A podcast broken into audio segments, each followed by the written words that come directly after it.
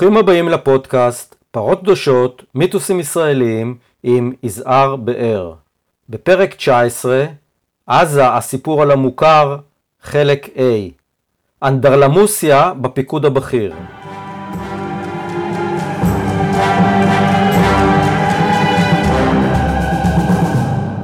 בארבעת הפרקים הקודמים של הסדרה על עזה עסקנו במערכה הצבאית לחיסול הטרור ברצועה שעליה פיקד אריאל שרון בראשית שנות ה-70 ועל מקרים של הוצאות להורג ללא משפט וצעדי ענישה ברוטליים כלפי אוכלוסייה אזרחית, אירועים שהוסתרו מהציבור באמצעות הצנזורה הצבאית. סיפרנו על המאמצים הממלכתיים לפתרון בעיית הפליטים ברצועה באמצעות עידוד הגירתם לחו"ל וגם על פרויקט הריביירה הישראלית בפתחת רפיח וגירושם של תושבי האזור הבדואים, פרשה שגרמה למשבר קשה בצבא ובמערכת הפוליטית. עסקנו במאבק בין אסכולת שרון, אלוף פיקוד הדרום אז, המיליטנטית והאגרסיבית ביחסה לאוכלוסייה, לבין אסכולת פונדק, מושל רצועת עזה וצפון סיני, שדגלה במדיניות של מקל וגזר ובהתחשבות באוכלוסייה האזרחית. בפרק הנוכחי נספר על השבר בפיקוד הבכיר שהיה תוצר לוואי לקונפליקט בין שתי האסכולות.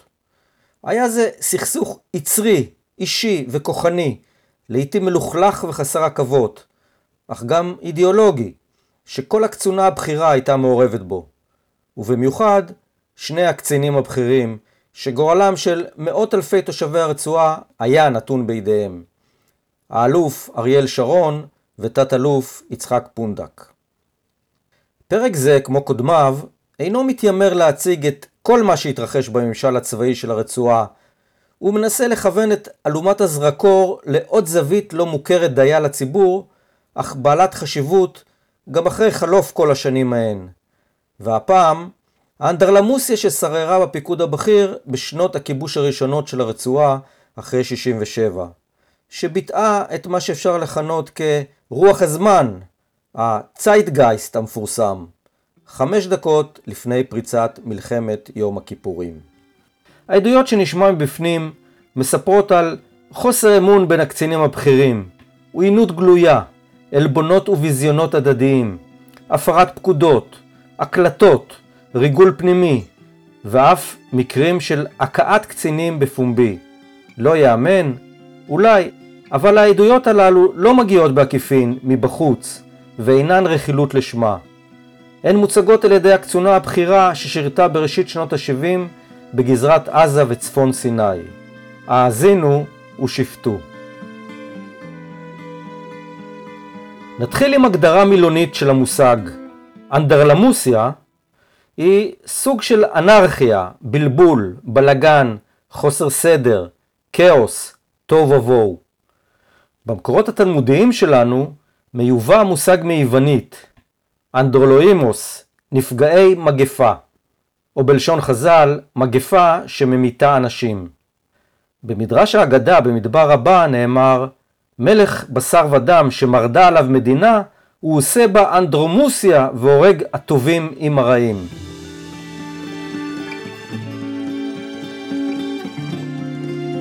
כשנכנס אלוף יצחק פונדק, אז תת-אלוף, לתפקיד מושל עזה וצפון סיני בראשית שנות ה-70, ציפתה לו הפתעה לא נעימה.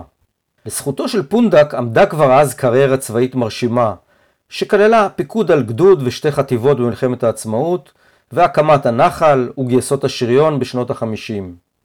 ב-1959 השתחרר פונדק מצה"ל, אך באופן חריג נקרא לשירות שוב על ידי שר הביטחון דיין. ב-1971 הוא מונה למושל עזה וצפון סיני. כשחזר לשירות, הוכה פונדק בתדהמה מהשינויים שעברו על הצבא.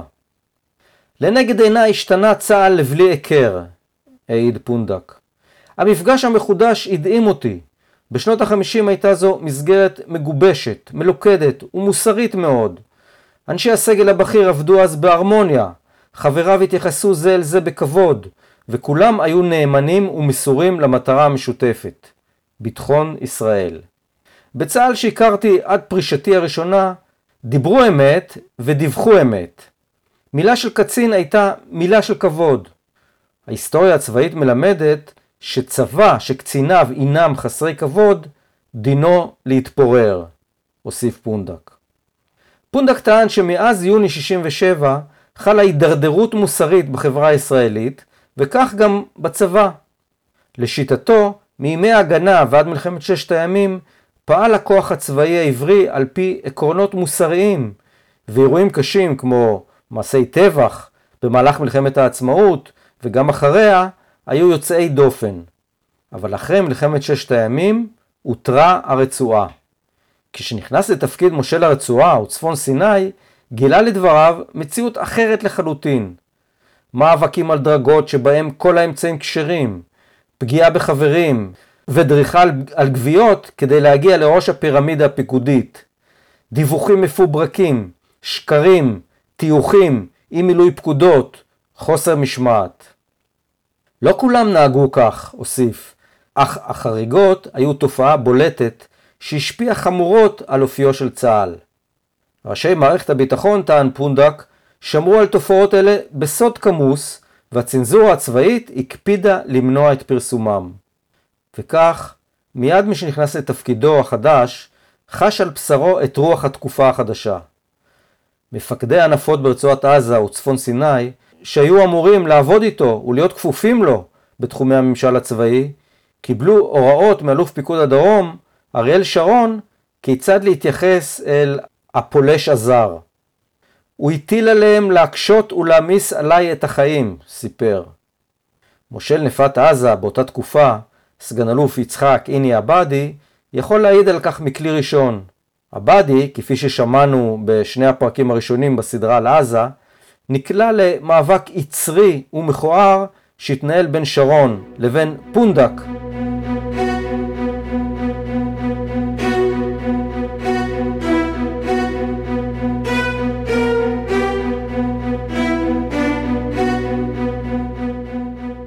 כך קרה שבשלב מסוים היה שני הצדדים, האחד אומר כוח והשני אומר פעילות אזרחית עם כוח, מקל וגזר, באו לידי התנגשות. ועל רקע זה אני עמדתי לברוח מהרצועה. כי החיים בין הקצינים היו בלתי אפשריים.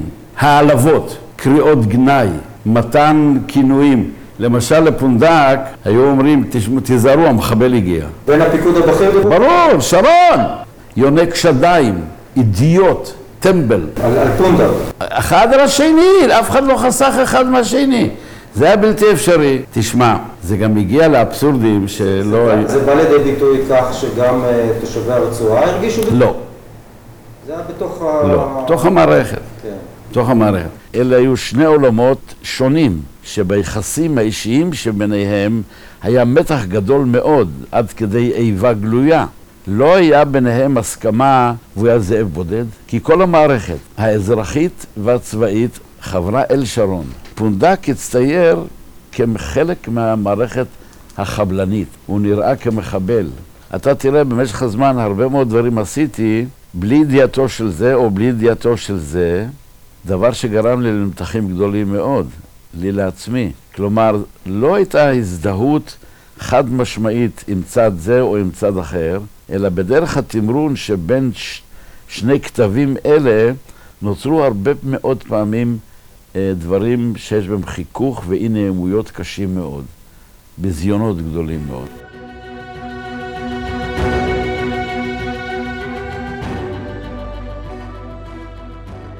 באחד מהדיונים שהיו במפקדת פיקוד דרום בבאר שבע, אומר שרון לפונדק, תגיד, אתה באמת חושב שאתה מנהל את הפינוי המחנות?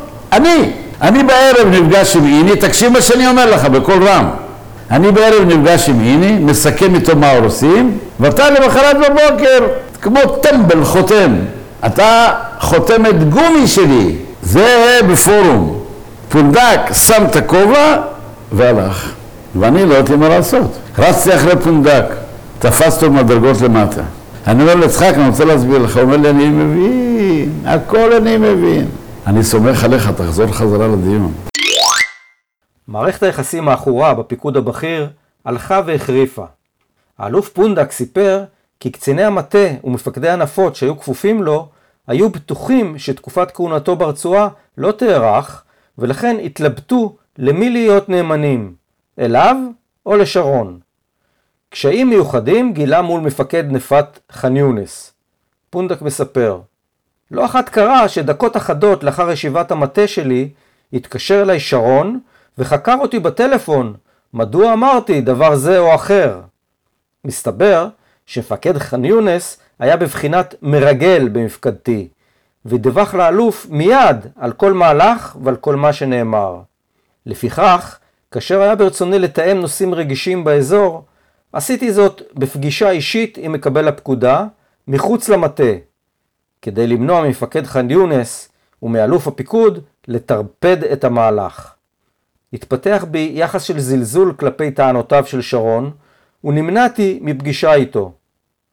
לפעמים חשדתי כי במשרדי הותקן מכשיר האזנה המדווח ישירות לאלוף. ועבדי מוסיף.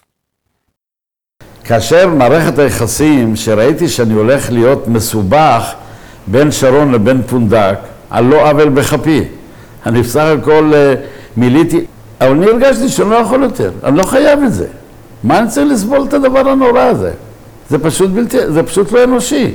ב', רציתי שיקחו מהמ"פים את השופלים. מה זה הולכים ובדרך לכל מפגש עוקרים עצים? מה הדבר הזה? והכל תחת הכותרת לצורכי ביטחון. מה? מי? מה? מו? איך? זה פשוט נורא. להפסיק עם זה. מה הקש? המערכת היחסים. מערכת היחסים, הרגשתי, מה זה, שרון אחרי בדק, מה אתה אומר לו שאתה חותמת גומי, אני מסכם עם איני ואיני מסכם איתך? לא רוצה בסיפור הזה. ואז החלטתי שאני חוזר הביתה. אבל אני לא חתמתי, אני לא חייב לאף אחד כלום. ואז אה, נפלה בי החלטה, אני חוזר הביתה, לא רוצה יותר. אי אפשר. לא בגלל העבודה, לא בגלל תושבי הרצועה, בגלל היהודים. מערכת היחסים העכורה שבין היהודים. מה אני, למה אני צריך להיות בתוך, ולא סתם, אלא בין, ה, בין שני אבני הריחיים.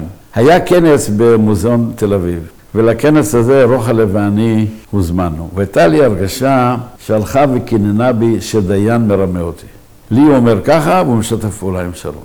מה היה במערכת היחסים בין שרון לדיין, בחיים לא הבנתי. לא שלא הוגיע אותי, אבל לא הבנתי. ואז אה, היה, היה בינינו הסדר שהייתי נפגש איתו בימי חמישי, בבית, והיינו מתכננים, כן. ואז אה, הוא בכניסה למוזיאון תל אביב, הוא תפס את רוחלה ואמר לה, מה אני צריך לעשות כדי שאיני יחזור להיפגש איתי?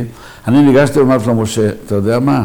היום יום שלישי, נדמה לי זה היה. אני ביום חמישי כרגיל אצלך. וביום חמישי באתי אליו ואמרתי לו, תשמע, או בלעדיי ואני הולך, לא רוצה יותר, או אתה צריך לבחור בין פונדק לבין שרון.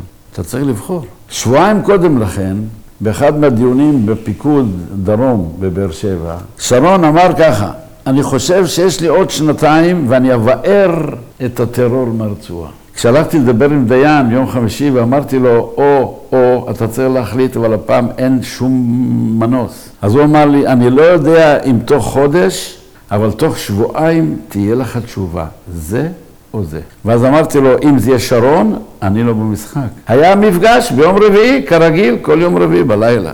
ואני ידעתי שאני צריך לשבת בקצה, בקצה, בקצה על יד הדלת, וכמו שנגמר הדיון, לקום ולברוח. באמת ככה עשיתי. אבל כמו שאמרתי לברוח, כולם לובשים את הכובעים, מצדיעים לאלוף. אריק אומר לי, אתה מוכן להישאר, הנה? אמרתי לו, כן. הוציא את כולם החוצה, ואמר לאמיר דרורי ולמתן וילנאי, סגרו את הדלת ואל תיכנסו, ואל תפריעו, ואל תיתנו לאף אחד להפריע. התיישב בראש שולחן, ואני על ידו מצד ימין, הוא אומר לי, אתה רוצה סיגר? אמרתי לו, אני לא רוצה לעשן. הוא אמר לי, היית אצל השר? אמרתי לו, כן. אתה יכול לספר לי מה אמרת לו? אמרתי לו, בטח. אמרתי לו שצריך להכריע בין האמת שלך לבין האמת של פונדק. אי אפשר יותר להמשיך. את ההתבזות הזאת שבין הקצינים ובינם לבין עצמם. זה מחלחל למטה. הוא אומר לי, אני מה אמר לך, תוך שבועיים אני אפנה את מקומי. אמרתי לו, נכון. אלוהים עדי, לא היה בחדר נשמה חיה. אבל אני יודע, כמו כולם, לא היינו מקיימים שיחה בלי להקליט. ובתוך המגירה של שרון היה טייפ בטוח. כמו שהיה אצלי. אז הוא אמר לי, אתה באמת האמנת שיש שתי אמיתיות, לא אחת שהיא רק שלי? אמרתי לו, אריק, אתה זוכר, כשהיית אלוף פיקוד ההדרכה, אני הייתי בקורס מ"פים, ועל הגג ברמת רחל, הייתי חניך תורן, והצעתי פתרון לתרגיל מסוים במנזר, ומפקד הקורס התנפל עליי, כי לא כיוונתי לפתרון בית ספר. מאוד נפגעתי, ואז אתה נשארת איתי על הגג ובכיתי, אתה חיבקת אותי ואמרת לי, הנה, אתה צריך לזכור, לא כולם צנחנים, יש כל מיני אמיתויות. אז עכשיו אתה אומר לי שיש אמת אחת שהיא רק שלך? אתה לימדת אותי. 18 שנה היינו ביחד. אתה לימדת אותי שיש אין סוף אמיתיות. עכשיו אתה בא ואומר לי שיש אמת אחת שהיא שלך? קצת מוזר לי, ופחינו, שנינו, עמדנו חבוקים. בדיוק או מתן או אמיר דרורי פתחו את הדלת ואז הוא שג עליהם, סגרו את הדלת עד שאני אגיד לכם, אינני יודע, אינני יודע מי נתן את הקלטת של השיחה שהייתה אצל שרון לעוזי בנזימן, שהוא ציטט אותה מילה במילה בספר שהוא הוציא, שרון לא עוצר בעדו. לא יודע מי. שההקלטה היא מן הסתם של שרון, בטייפ של שרון. ברור. כי אתה לא הקלטת. אני מבין, לא, לא ידעתי שניפגר, רציתי לברוח. תראה, אני יכול, בגלל זה שאני לא רוצה להיות שוטה גמור, למי שיש גישה למגירה של שרון. אבל זה לא שרון בעצמו, הוא לא נותן את הקלטת עוזי בן זימן. אוקיי, ואז, ואז דיין מחליט להעביר את אה, האחריות על עזה לפיקוד מרכז. נכון. אז אתה נשאר. ברור.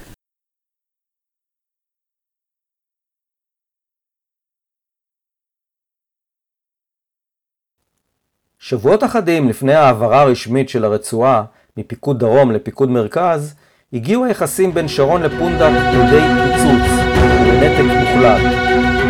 פונדק סירב לפקודותיו של שרון להתייצב במשרדו, ורק לאחר התערבות דדו, הרמטכ"ל, יצא פונדק לפגישה עם שרון, מלווה בעבאדי. כך תיאר פונדק את פגישתם האחרונה בספרו חמש משימות. עוד בטרם שנכנסתי לחדרו של האלוף, חשתי שהכל מתוחים בלשכה, וכי את האוויר ניתן לחתוך בסכין. כל הפקידים והעוזרים שמעו כי ניתקתי את קשריי עם הבוס שלהם. נתבקשתי להמתין. ישבתי בחדר האורחים כחצי שעה, ואחרי הניסיון שלו לייבש אותי, הוא זימן אותי לחדרו. ידעתי כי אוזני כל אנשי הלשכה כרויות וצמודות לקירות העץ של חדרו. נכנסתי למשרדו של שרון והצדעתי. הוא הסתכל בי במבט זועם ולא ביקש ממני לשבת. בעומדי הוא ניגש מיד לעניין. איך אתה מעז שלא להתייצב במשרדי כאשר אני מזמן אותך? רעם עלי שרון. נכון, עניתי. באתי אליך היום בפקודת הרמטכ"ל. לאחר מה שבישלת בפתחת רפיח, אינני מחשיב אותך יותר כמפקדי, ואיני רואה עצמי כפוף אליך יותר. ובמגמה שכל עובדי הלשכה ישמעו כל מילה מדבריי, דיברתי אף אני בקול רם. שרון התרומם בכבדות מכיסאו, והרים את ידו. הייתה לי הרגשה שהוא עמד לפגוע בי פיזית. אמרתי בקול רם, אם תעז להרים על היד, אשבור את עצמותיך, כאן במשרד. אני מציע לך להזמין לחדרך קצין בכיר מפיקודיך, שישמע את שיש לי לומר לך, על מנת שתוכל להעמידני לדין צבאי. שרון התיישב, ואני המשכתי. לאחר שנה תחת פיקודך, הגעתי למסקנה שאתה שקרן ותככן. אני מתבייש שאדם כמוך הגיע לדרגת אלוף בצה"ל. חשתי ששרון, אשר נחשב לאמיץ לב וללוחם ללא חת, ואשר איש לא העז להפר פקודה שיצאה מפיו, נעשה לפתע קטן עד כדי גיחוך, כאילו התרוקן האוויר מן הבלון הנפוח. הוא ישב מולי חסר ביטחון ונטול כושר החלטה. כעבור זמן הוא התאושש וצרח, החוצה! התבוננתי בפרצופו שהאדים מאוד ועניתי, אשמח לעזוב את משרדך, אך על מנת שלא יהיה ספק, אחזור שוב בפניך. אתה שקרן ותככן, והוסיף אתה גם מוגלב. הצדעתי לדרגתו, פניתי לאחור, ובצעדים מדודים פסעתי אל הדלת. פתחתי אותה, יצאתי וטרקתי אותה בכל כוחי.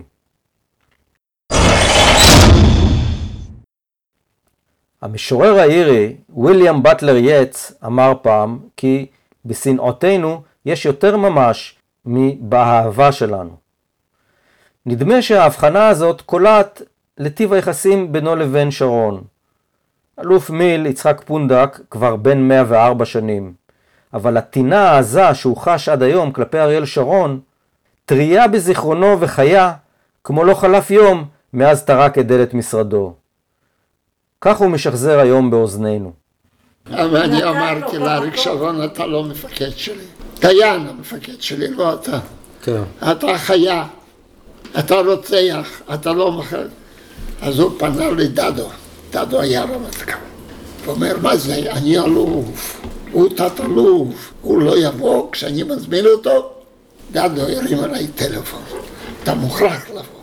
אמרתי, תשמע, אני אבוא, אבל אני אגיד לו שמה, תגיד לו מה שאתה רוצה. הבעל, אני בא למשרד שלו, והוא בחדר שם, זה החדר עם קירות דקים, שומע מה הולך, מה מתרחש. כל הקצינים מקשיבים. מה מתרחש. כן. ויושב אריק שרון מתוח, ואומר לי, אם אני מזמין אותך, אתה לא תבוא? אמרתי לו, אתה שקרן, אתה רמאי, אתה מנוול, אתה רוצח. אז הוא אומר לי מיד. רצה להכות אותך. כן. אז אני אומר לו, אתה רוצה לסתור לי, כמו שסתרת לקצין זה, לקצין זה, שליט. ולקצין זה, אני שובר לך את העצמות פה במשרד שלך. מה, הוא היה מכה באמת קצינים? אה, היה... מה? כן? הוא היה מרים יד על קצינים? כן, אני אפילו אמרתי לו שמות. כן. אז הוא התיישב ונתן צעקה, החוצה! הצדקתי לאלוף ואמרתי, אני שמח לצאת מהמשרד שלך. אתה שקרן, אתה רמאי, אבל אתה גם מוגלב. אני מוגלב? אמרתי, כן, אם הרמת יד, למה לא סתרת? למה לא הורדת אותה?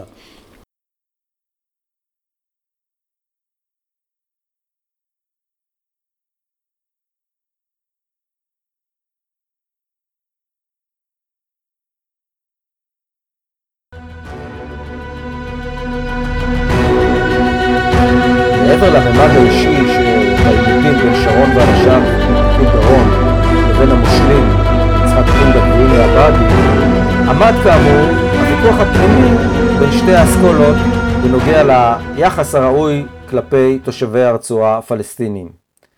המדיניות הכוחנית והדורסנית של שרון בראשית שנות ה-70, כפי שתוארה בפרק הראשון בסדרה, הביאה לטענת מצדדיה לחיסול הטרור ברצועה, אך לדברי מתנגדיה גרמה לחורבן אזרחי ולפגיעות קשות באוכלוסייה, שכללו גם הוצאות להורג ללא משפט, ענישה קולקטיבית והריסות מסיביות של בתים ואזורי חקלאות ללא הצדקה. אלא שמעשים אלה כוסו במעטה כבד של צנזורה ולא הגיעו לידיעת הציבור. מתאם פעולות הממשלה באותה תקופה, אלוף מיל שלמה גזית, שהיה אחראי על כל המתרחש בתחומי האימפריה הישראלית החדשה שקמה בשטחים אחרי 67, טוען באוזנינו שמרבית הפעולות הללו לא הגיעו אף לידיעתו. אליך הגיעו תלונות או מידע מהסוג הזה? הגיעו בודדים. הרוב הושתקו בתוך השטח. ש- ש- שאתה אומר הושתקו, אז מה, ברמות של הפיקוד העליון, של הרמטכ"ל? לא, לא, זה, ש- זה לא הגיע גם אליי. כלומר, זה נג... ברצועת עזה, בניגוד ליהודה ושומרון, הייתה הפרדה בין המינהל האזרחי לבין הפיקוד הצבאי-ביטחוני. כן. הפיקוד הצבאי, ובייחוד בתקופת שרון, היו סדרה של אירועים כאלה. שמה מה הגיע לידיעתך? אתה אומר שהרוב הרוב לא הגיע לידיעתך כי זה נסגר ברמות הנמוכות. כן. גם פונדק לא ידע מהם. כן. או אם הוא ידע, אז רק בדיעבד אחרי זמן. ו- והיו דברים שכן הגיעו לידיעתך? בודדים היו מקרים שהגיעו, כן. היו מקרים שהיית צריך להקים, אה, לעשות חקירה או לבדיקה או משהו מהסוג הזה? נדמה לי שהיו איזה שני מקרים כאלה. כלומר, שזה הגיע אליי וזה התפתח לחקירה.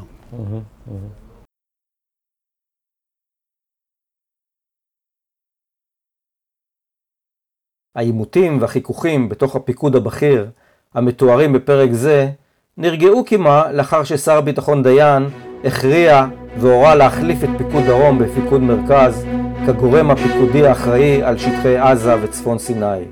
האלוף אריאל שרון יצא והאלוף רחבעם זאבי נכנס. כעבור פחות משנה פרצה מלחמת יום הכיפורים, והיא הייתה אנדרלמוסיה שגימדה את כל מה שקרה לפניה.